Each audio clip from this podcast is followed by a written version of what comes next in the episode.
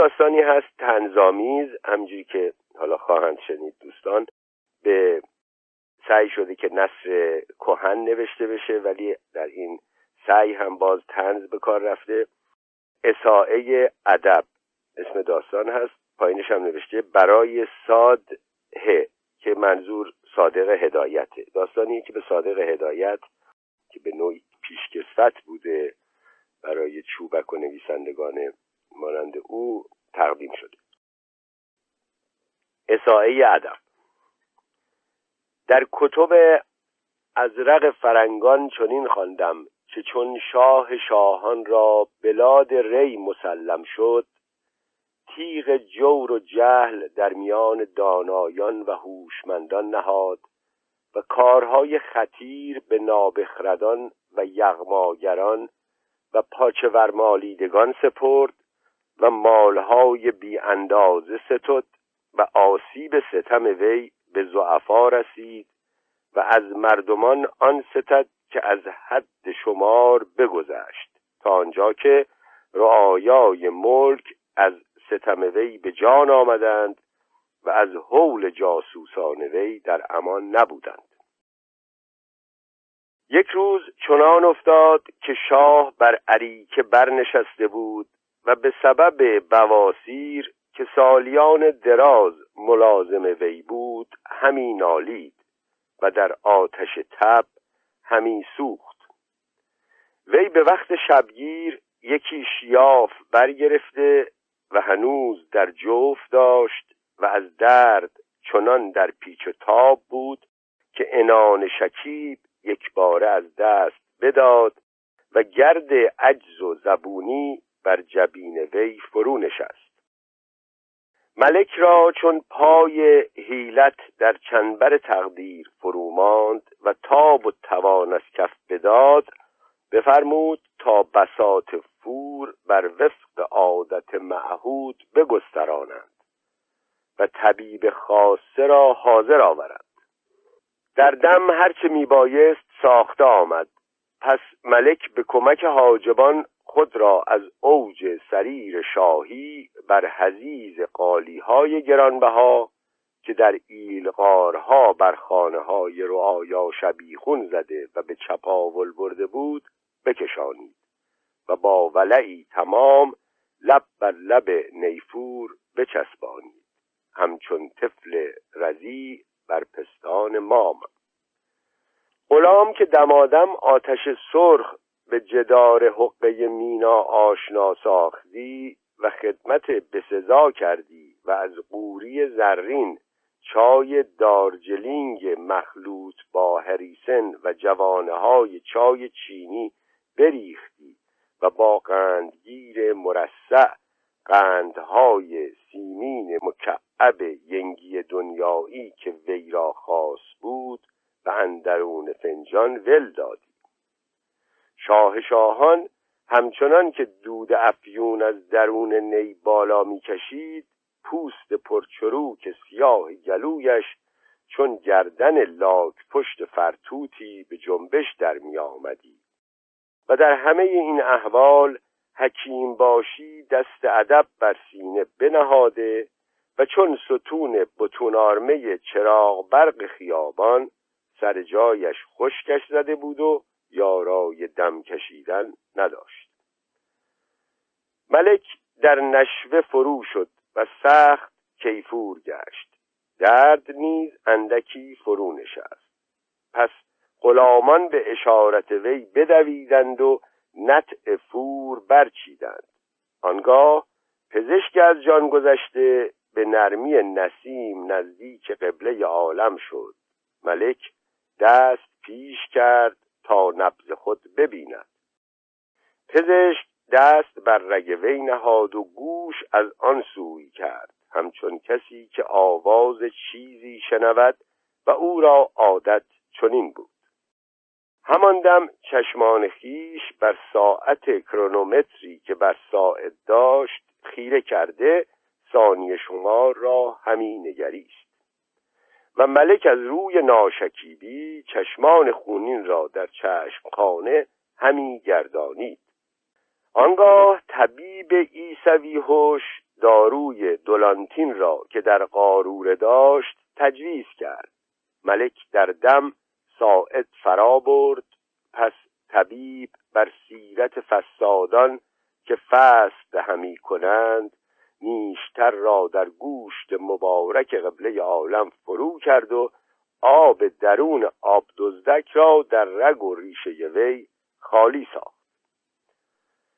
ملک را چنان رخوت و خفت دست داد که پنداشتی بر فراز ابرها بر شده و در فضای جو لایتناهی به سیر پرداخته چه که نشوه دولانتین او را فرو گرفته بود.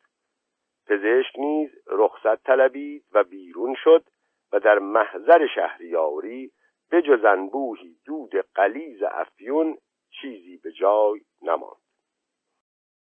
آنگاه شاه جمجاه دستی بر جمجمه بیموی خیش بمالید و جای چند زخم را که در زمان جهالت در ایام سوگواری تیغ زده و شاه حسینی کرده بود و اکنون به کلی التیام پذیرفته بود بخارید و با خیش تبسم فرمود که او به قدرت زل اللهی رنج و علم را نیز چون رعایای خیش مقهور ساخته و تا به درد به تمامت رخت بربسته بود.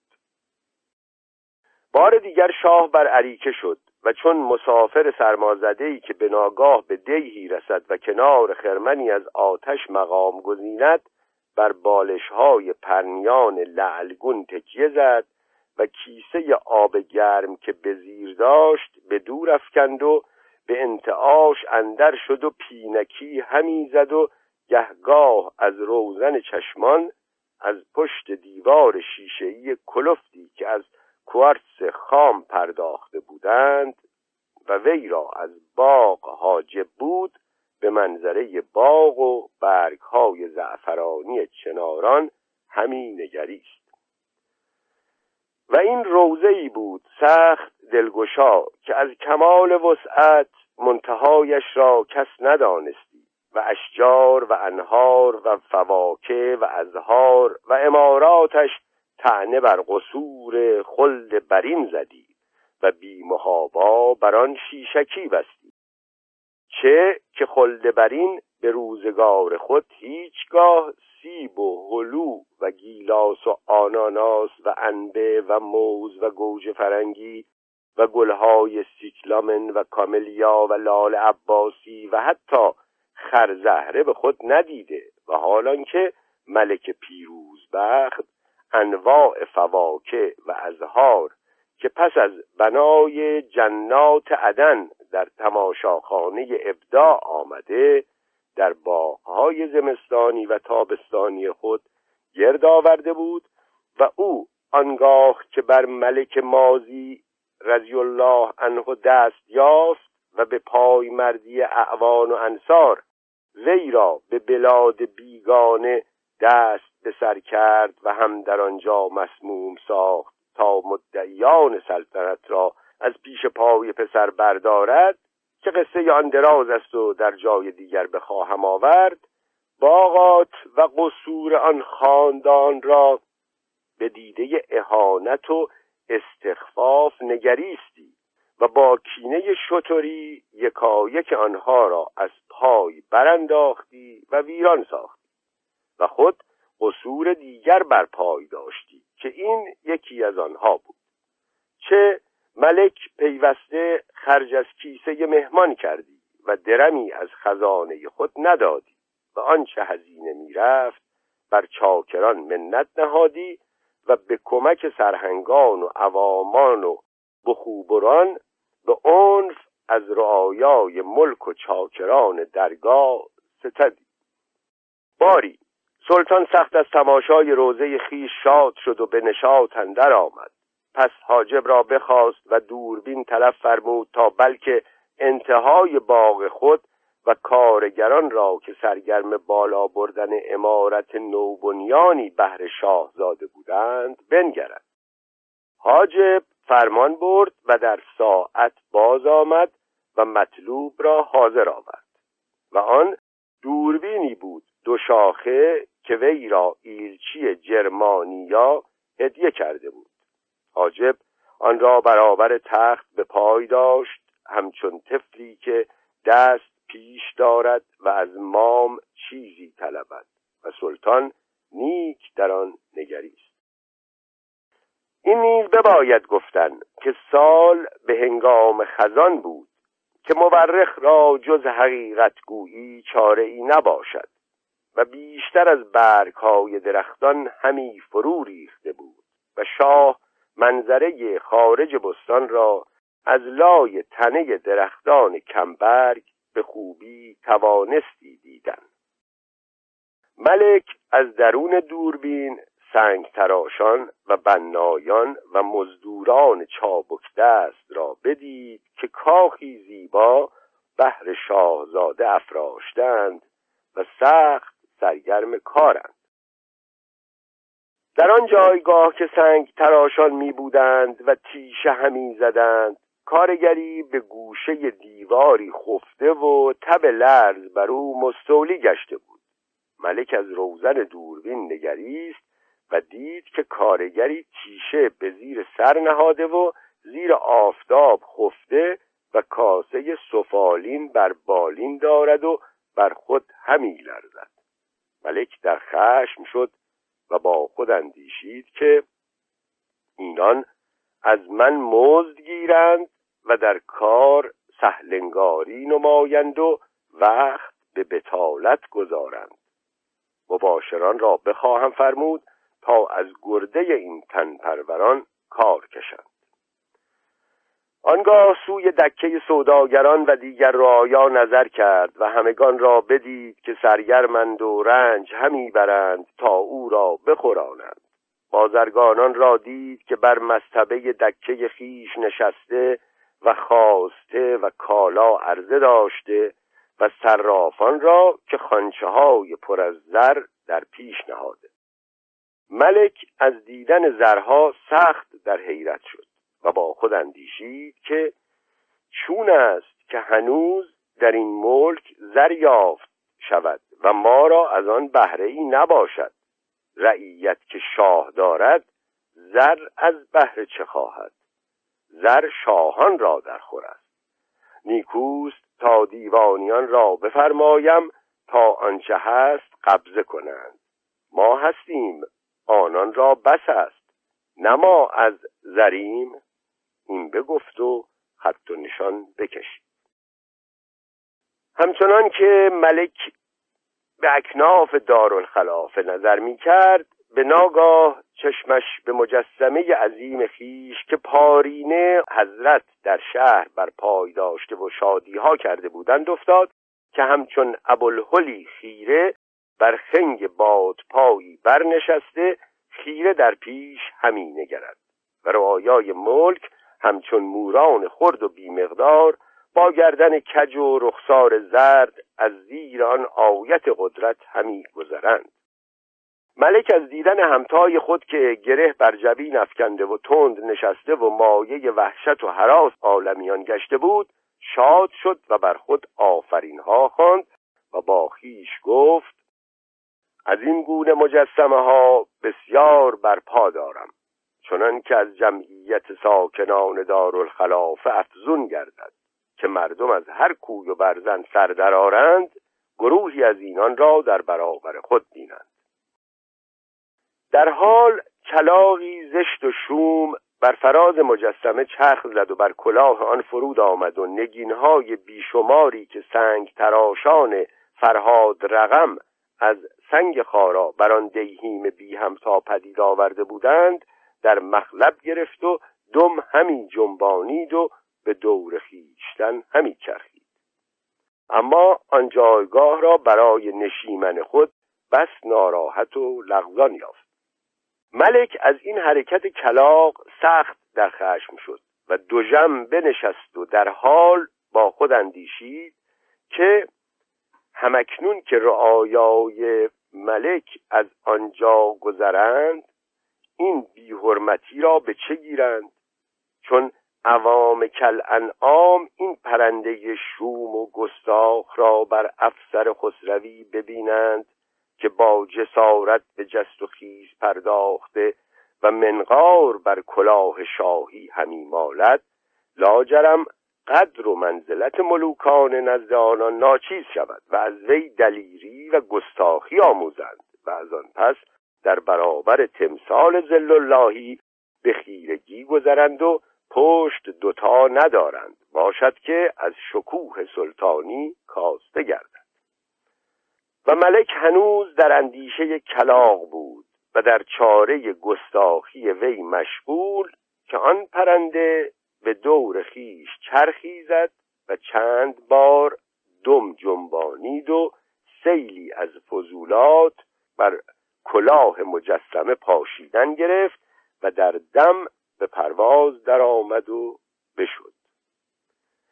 فضله آن پرنده شوم از سطح کلاه به نقاب و از آنجای بر سبلت مجسمه جاری گشت. اما شگفت آنکه آن بت سنگی همچنان شاهوار استوار بر خنگ دم نشسته و خم به ابرو نیاورده. شاه شاهان را زبان در کام بخشکید و چون مسروعان و مستان لرزشی بر وی مستولی گشت و در حال به اغما اندر شد که سخت بر او گران آمده بود که چنان حیوانی شوم و بیمقدار بر تمثال وی چنین بیحرمتی روا بدارد. حالی که از آن حالت باز آمد بانگ برداشت چون سائقه و یا شیری زخم دیده و فراوان سقط گفت و فرمود تا در دم وزیر حرب را حاضر آوردند. وزیر حرب چون برابر تخت شاهی به ایستاد چکمه بر هم کوفت و دوتا گشت و نوک بینی بر قالی سود.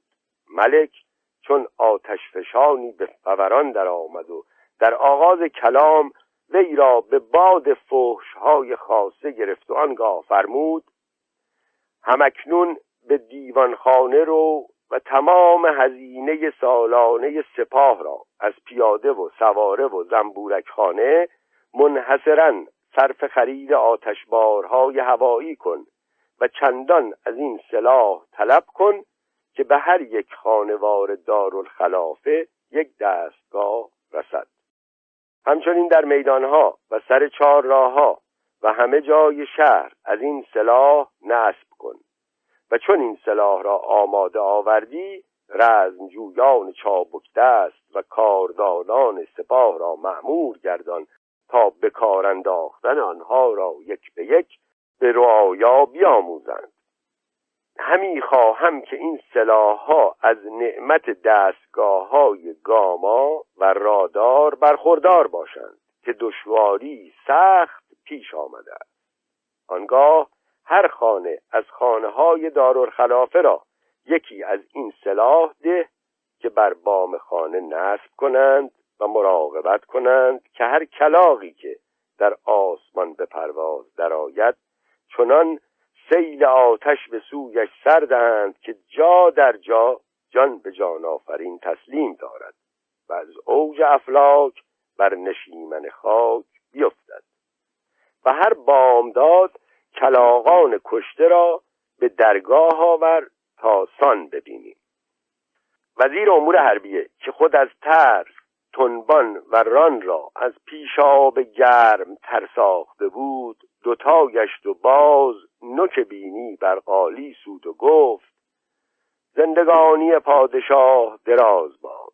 همه بندگانیم و خسرو پرست. آنچه فرمودی همان شود. این بگفت و بازگشت. امر شاه گوشاگوش افتاد و نابخردترین رعایای حضرت از تعجب خودداری نتوانست کرد و هر کس در حکمت آن چیزی اندیشید. یکی که از کلاق به زراعت و کشت سخت زیان رسد.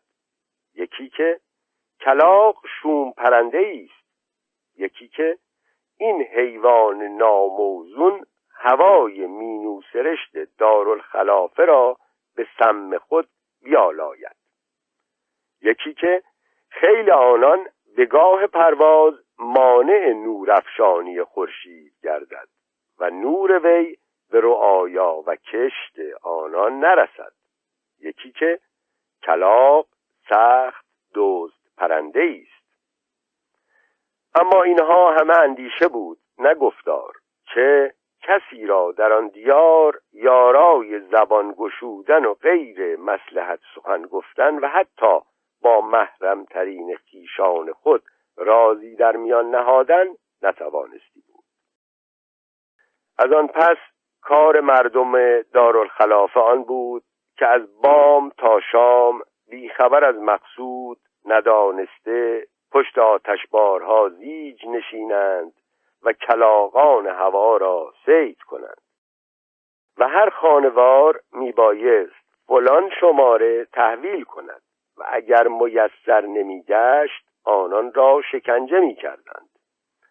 و معمورین شداد و قلاز شاهی نشناخته در میان آنان ببودند و در کار آنها جاسوسی همی کردند تا به آنجا که هر کس جاسوس دیگری شد و پسر از پدر جاسوسی کرد و زن بر شوهر. جورها کردند و ستمها نمودند و خانه ها برانداختند چه که شاهنشاه خود در این مهم سخت تعلق داشت و شنودم که هر پگاه که کلاغان کشته را ساندیدی شادی عظیم کرد. اما از کلاغان شنو که چون دستگاه های ناآشنا بر روی زمین بدیدند که پیوسته سیل آتش به سوی آنان سردهد و هم نوعان آنان را بکشد چاره نتوانستند کرد جز کوچیدن و رخت در کشیدن از آن دیار. پس آنان که جان به در برده بودند به گاه کوچیدن سوگواری فراوان کردند و دم ببریدند و جامعه سیاه بپوشیدند و سر تا پا سیاه پوش شدند. چه که تا آن زمان کلاغان پروبال پرتاووسی سبز داشتند و چنان که امروز هستند سیاه نبودند. همانا سبز قباها که هنوز در برخی از بلاد عالم یافت شوند از کلاغان آن زمانند که نژاد آنان نمرده و به حالت نخست ماندند. و در اخبار بیامده است که گروه کلاغان آن دیار به گاه کوچیدن چنان ندبه و زاری کردند و گریستند که صدایشان دورگه گشت و اینکه آنان را منکر و صوت خوانند از همان زمان است. والله اعلم بالصواب.